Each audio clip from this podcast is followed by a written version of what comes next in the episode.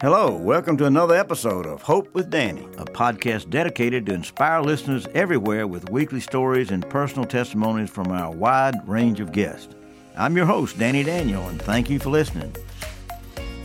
We want to take a minute before we get started uh, to thank our partners. And when we say partners, we these are the people who have really uh, stepped up to the plate, and we've stepped up to the plate for them uh, as to what they're doing. We have two types of partners. One are business partners, and th- that is the uh, Athens uh, Community Chamber of Commerce, or Athens Area Community Chamber of Commerce, and also the Oconee Chamber of Commerce. We they do great work, and we work through them to do networking. And then we've got five uh, what we call charitable partners, and those are St. Jude's Children's Hospital, the Wounded Warrior Program or Project, Camp Southern Ground, which is in Georgia and it's for veterans. My son did that one week and it changed his life. The Fellowship of Christians and Jews, and finally Lydia's Place, which is a fostering type place for young folks to uh, really get their feet on the ground. We're very proud to have all those folks involved, and we're supporting them in all of their good work. Uh, please visit our website, hopewithdanny.com, and you'll find out some more information on each and every one of them. Today, we've got Leslie Hale. She is the executive director for Books for Keeps, and we're pleased to have her on board. Although I have to admit that I made it through four years of college at UGA and never learned to read. my, my problem was what she's doing, I could have really benefited from, and she's going to tell you in a minute, but I could have benefited because I never really learned to read in a comprehensive way so that I could enjoy to read. Uh, I read so slow uh, but I've got a decent vocabulary. It's a miracle, I reckon. But uh, Leslie, you're the executive director of a program or project that I really believe in. Tell us how you got there and when you got started, and a little bit about the program. Thank you, Danny. I'm so excited to be here and to to share with folks what Books for Keeps does. Books for Keeps started uh, really because of one woman, Melanie Smith, our founder, learning about a couple of children who were overheard having a conversation about how they weren't looking forward to summer because they didn't have any books at home. And so when summer started, their access to books ended. And so she set out to just solve the problem for those couple of children and learned that it's actually a widespread issue among children, particularly from low income communities, and that there's a huge amount of research that shows that when children don't have access to books, they fall behind. And that if we can just correct that one problem, giving them access to books, we can help them keep up with their peers who have more resources. We can help them develop a joy for reading and a love of reading because developing that love of reading, just like you said, it builds on itself. Children start to view it as a pleasurable activity. They do it more, they get better at it, and that's how we build a lifelong habit. Well, I'll take all of those to heart. I mean, I'm a, about 50 years late doing that or 55, but uh, uh, we can always learn. And I, I, I believe with all my mind that if you can't read, you're going to have a difficult time in life, uh, uh, especially when reading is so required with everything you do. You never get around it. I don't care if we have the internet or anything else. If you can't read what's on the internet, you're certainly going to have a problem. So I believe in reading, believe it or not, and, and uh, I'm all for what you're doing. Uh, let's get into that a, a, little more detail in that uh, what? How many books uh, have you distributed to students, teachers, families, individuals, and fellow nonprofits uh, over the years?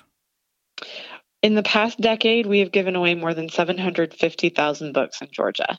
Just 750,000. That's all. Just 750,000. Looking forward to breaking that 1 million book mark. That's right.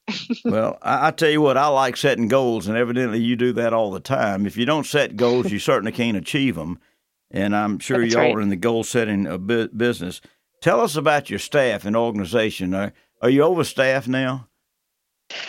Uh, I don't know of many nonprofits that would consider themselves to be overstaffed. um, we we certainly have grown uh, significantly in the past several years. We now have four staff members, and it takes every single one of us, especially during the spring when we are in the schools every day giving books away, to pull off this program to give away that number of books because we are giving away more than 100,000 books on an annual basis now. The majority of those going home with students in the spring, uh, just before they leave school for the summertime, so that they have 12 books each to read all summer long.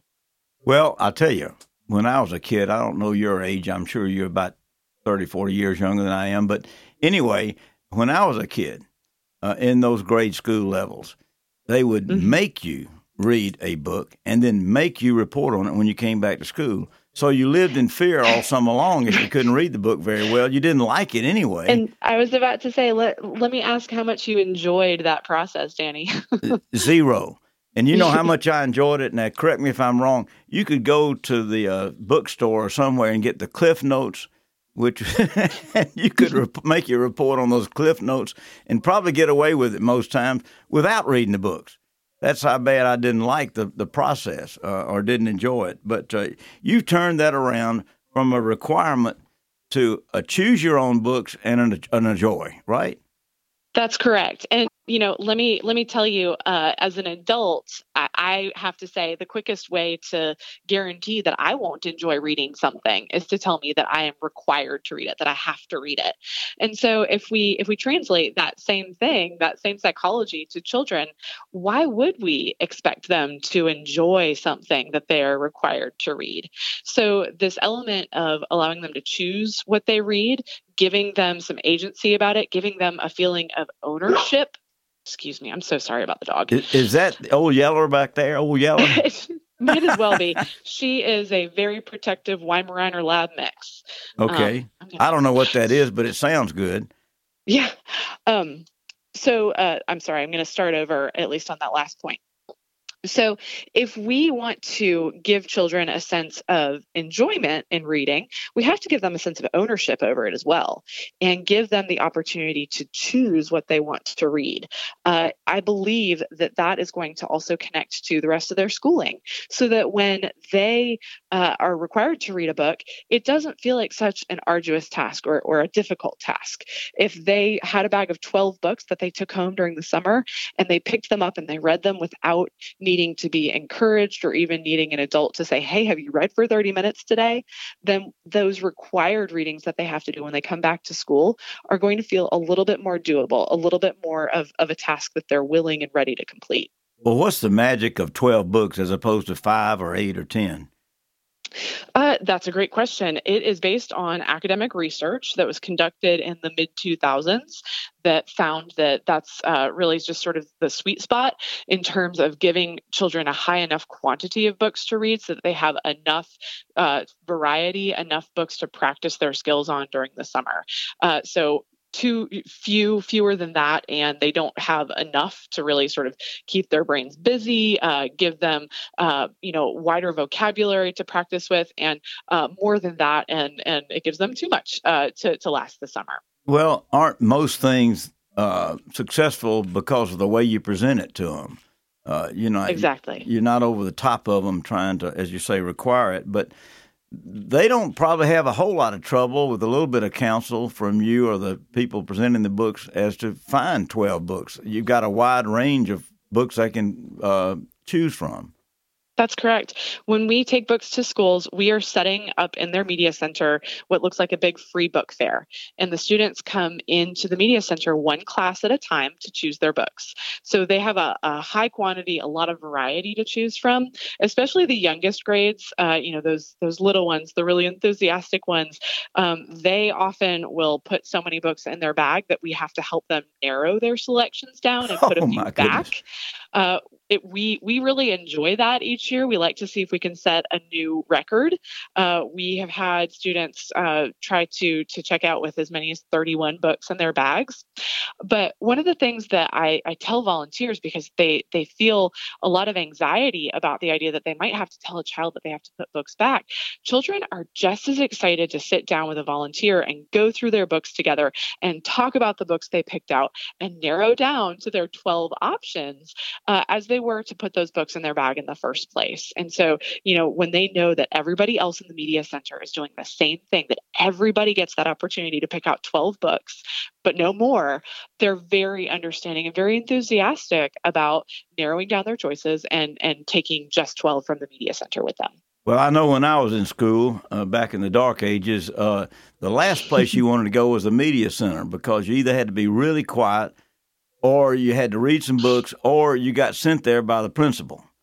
so it just wasn't a place you wanted to go. Thank goodness yeah. y'all turned that around. And every school has a beautiful media center. And yes. uh, that means it's an important place to go. Yeah, right. and we're one of the things that we hope we're doing too is helping um, create not just a culture in which you know students see reading as exciting and something that they do together, but also making it so that when they return to school in the fall, they come back to their media center with that same sense of excitement and anticipation, and their media specialist can help them find more books like what they picked out from Books for Keeps in the spring. Oh, you mean the media sp- specialist becomes the uh, kid's uh, friend, right? Exactly. Exactly. yes. Yeah, that sounds great. Uh, by the way, you didn't mention uh, what your range of kids that normally get the books. Uh, yes. So our program, uh, the, the, main program, Stop Summer Slide, is focused on elementary school. So pre-K through fifth grade are our our main target grades. Reaching children at their earliest age when they're just learning to read, helping them practice those skills, and helping harness the natural joy and excitement that they find in reading at an early age is really important. Uh, there are studies that show that reading motivation, the motivation of children to just pick up a, joy, a book and read for the joy of it, reading motivation goes down as children get older. But if we can um, help harness that natural excitement that they feel for reading early in elementary school and help them just see themselves as natural readers by the time they're reaching middle school, then we've got them hooked really for the rest of their lives. And I have to tell you, we, we see that in real life. Uh, children come up to us at the end of of their time choosing books uh, when they're exiting fifth grade, when they're on their way out of fifth grade, and they say, Will you be at my middle school?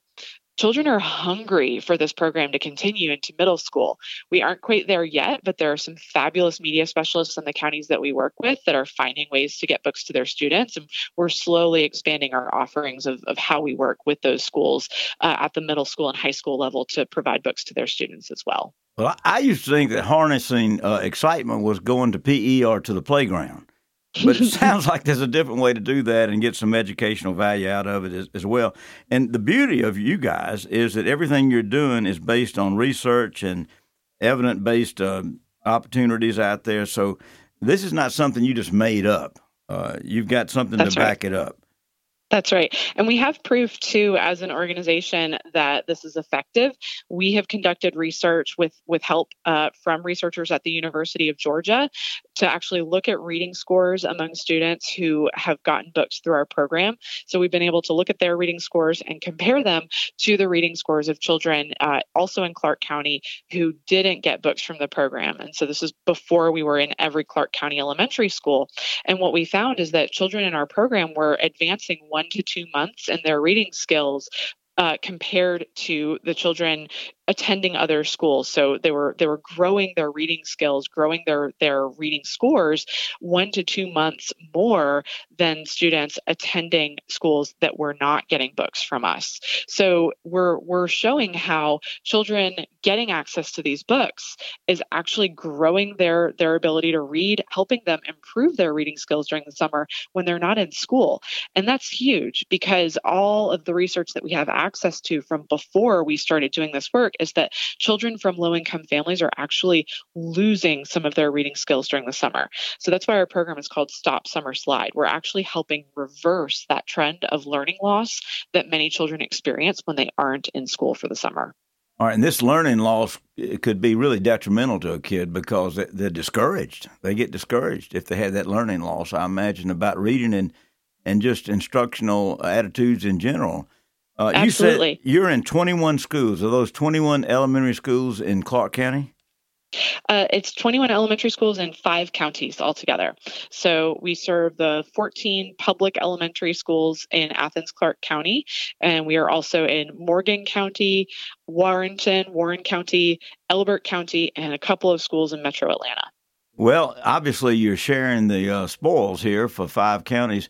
Is there some opportunity in the future for you to share this information or this program and process to other schools, other places that you couldn't actually uh, implement the program, say like in uh, Alabama or something like that? That is the hope. Uh, we are are slowly expanding our ability to work with new counties around the state. So Morgan County uh, is a great example because they are the newest county that joined our program this year because the media specialist at Morgan County Elementary School actually sought funding. She she went out and she wrote a grant for us to be able to start serving her students. So those students this year they got to pick out four books each, but the hope is to expand it to the full program so that they can pick out 12 books each in future years. It's really just a matter of had, having the funding partners, whether it's a grant or a corporate partner who wants to bring the program to their county, and the people to help make it happen because it does take volunteers to help run the program for the two or three days uh, that books are being uh, given away in their school.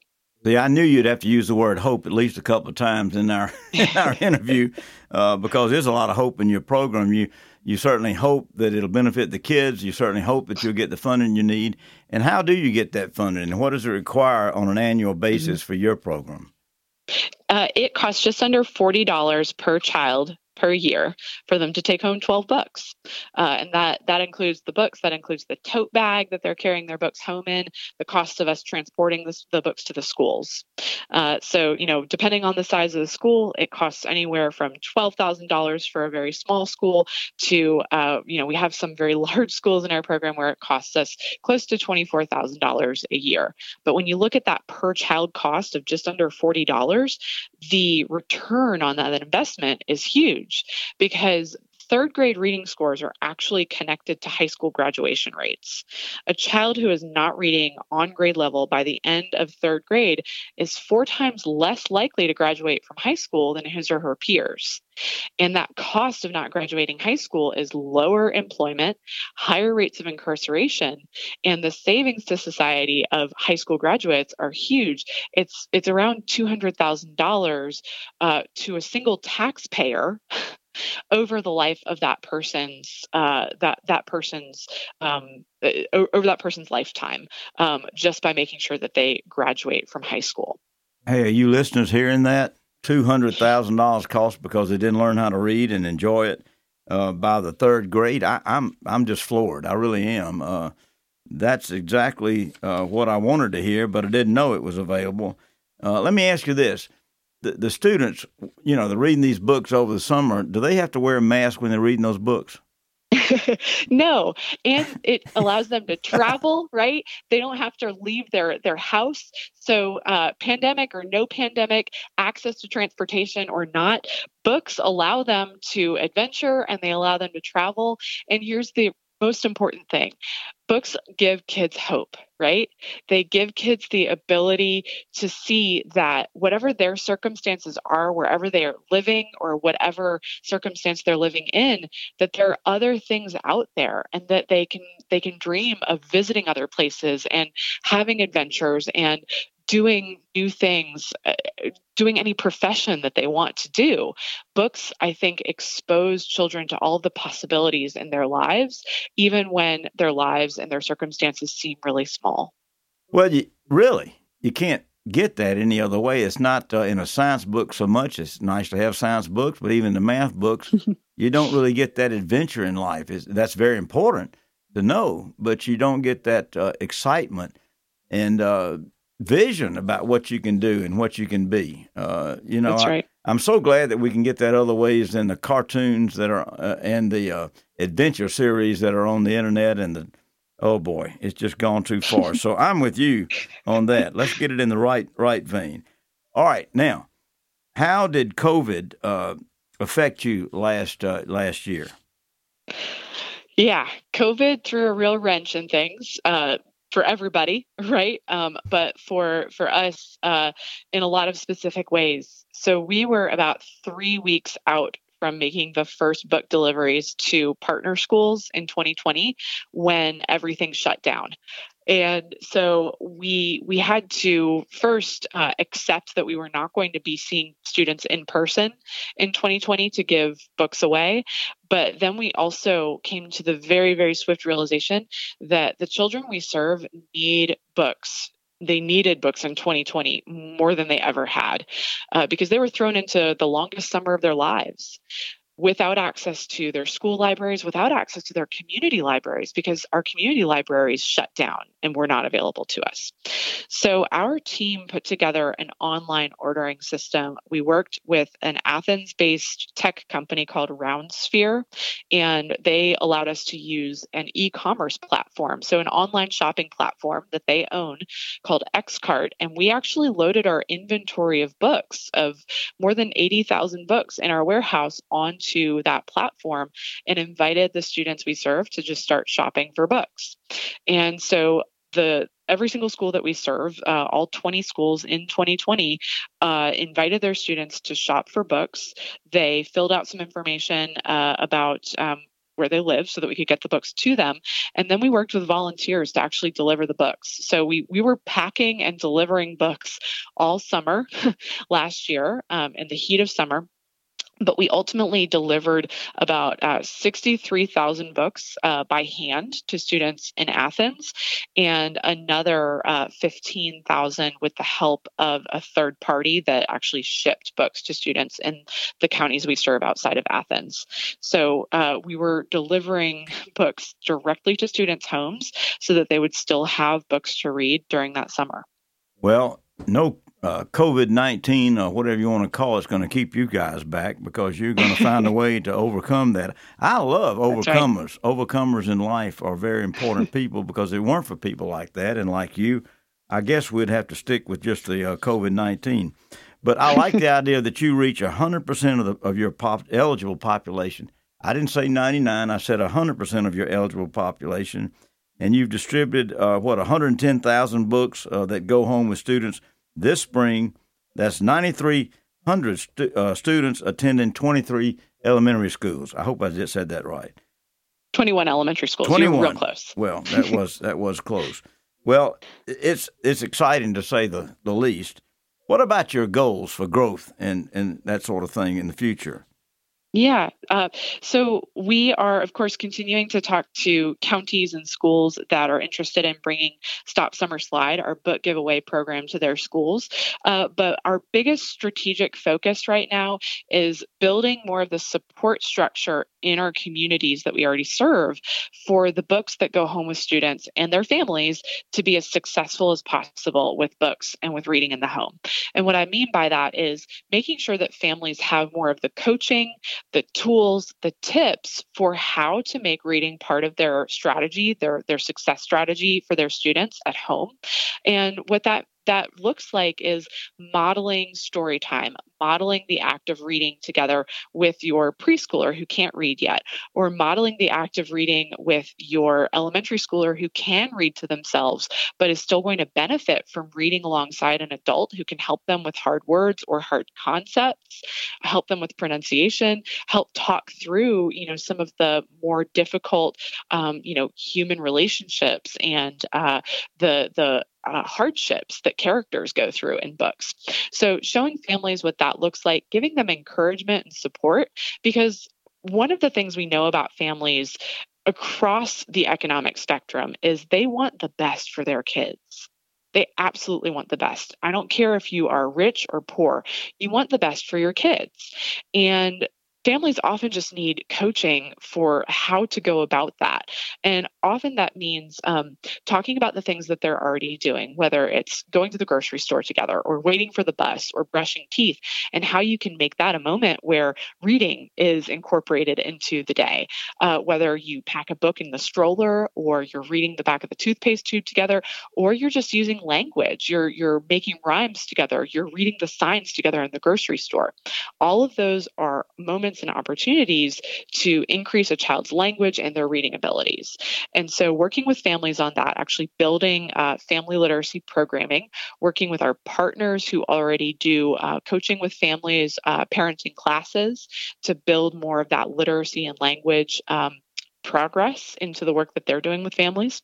We are also really, really excited that we've gotten funding uh, this year to acquire a bookmobile. And so we are going to be creating a bookmobile to take into uh, Athens and surrounding communities to actually give away books from the bookmobile, but also provide some of this family literacy programming uh, and coaching directly to families in the places where they live.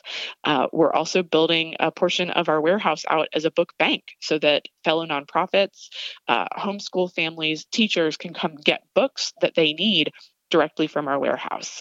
So there's a lot of fun new work going on to sort of expand that footprint and expand the ways that we're bringing not only books but the the support to make reading part of everybody's success strategy uh, to to our communities and, and the people in them.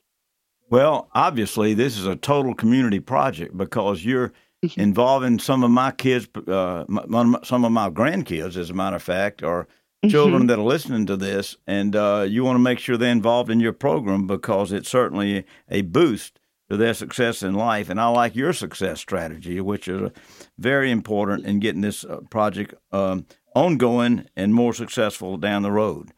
Uh, That's right. It, it's uh, it's just really eye opening what you can do through books, and uh, we're so happy that uh, we have the opportunity to listen to you, Leslie. I just hope that you get all the funding in the funding in the world you need and put you in even a better position. Maybe one day you'll have two buses, bookmobiles as you call it, which is a lot. That would be fabulous. A lot different than the Oscar Mayer mobile, I guess. you, you, can't eat there, books. There might be hot dogs too. We don't know. yeah, uh, in the in the back uh, back of the bus there. That's right. Um, uh, we're really fortunate to have had Leslie on board with us today, and she is the director of Books for Keeps, and we want to make sure that those folks that are listening know where they can go to uh, to find ways that they can support your organization. You can visit booksforkeeps.org. You can also find us on Facebook just by looking for Books for Keeps, and we're on Instagram. If you do Instagram, uh, BFK underscore Athens. Well, you have no excuse at forty dollars per child not to get on there and give them at least a couple of children in funding. uh, there's just no reason not to do it. Uh, and your email address is uh, tell them that again, if you will.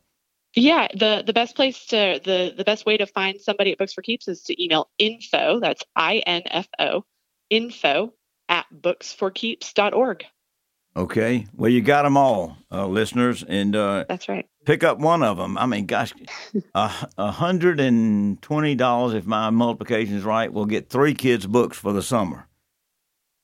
That's yeah, right. Yeah, something uh, something like that. I didn't do, do it so well in math, but uh, uh, we can. They can always use more funding. You can always go to more counties in the state uh, and even outside of the state uh, for a unbelievably successful uh, program to get young kids to uh, to read more.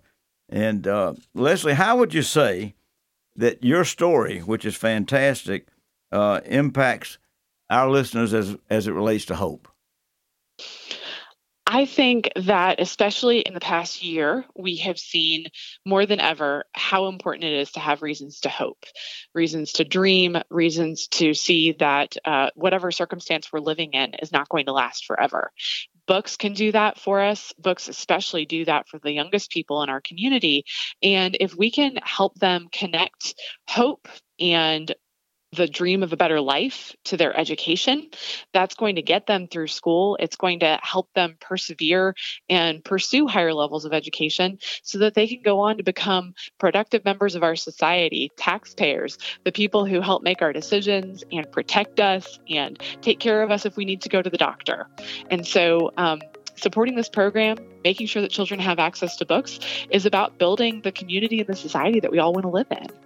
Well, Leslie Hale Executive Director of Books for Keeps. Thank you so much for being on here with us, and uh, maybe we'll get you back sometime, maybe in the fall when we start uh, really capitalizing on what they've done over the summer. Thank you for being with us. I would love that. Thank you so much, Danny. Subscribe to our social media and share your stories on the hopewithdanny.com website. Remember, it's all about hope. I'm your host, Danny Daniel. This episode was recorded at Vega Studios.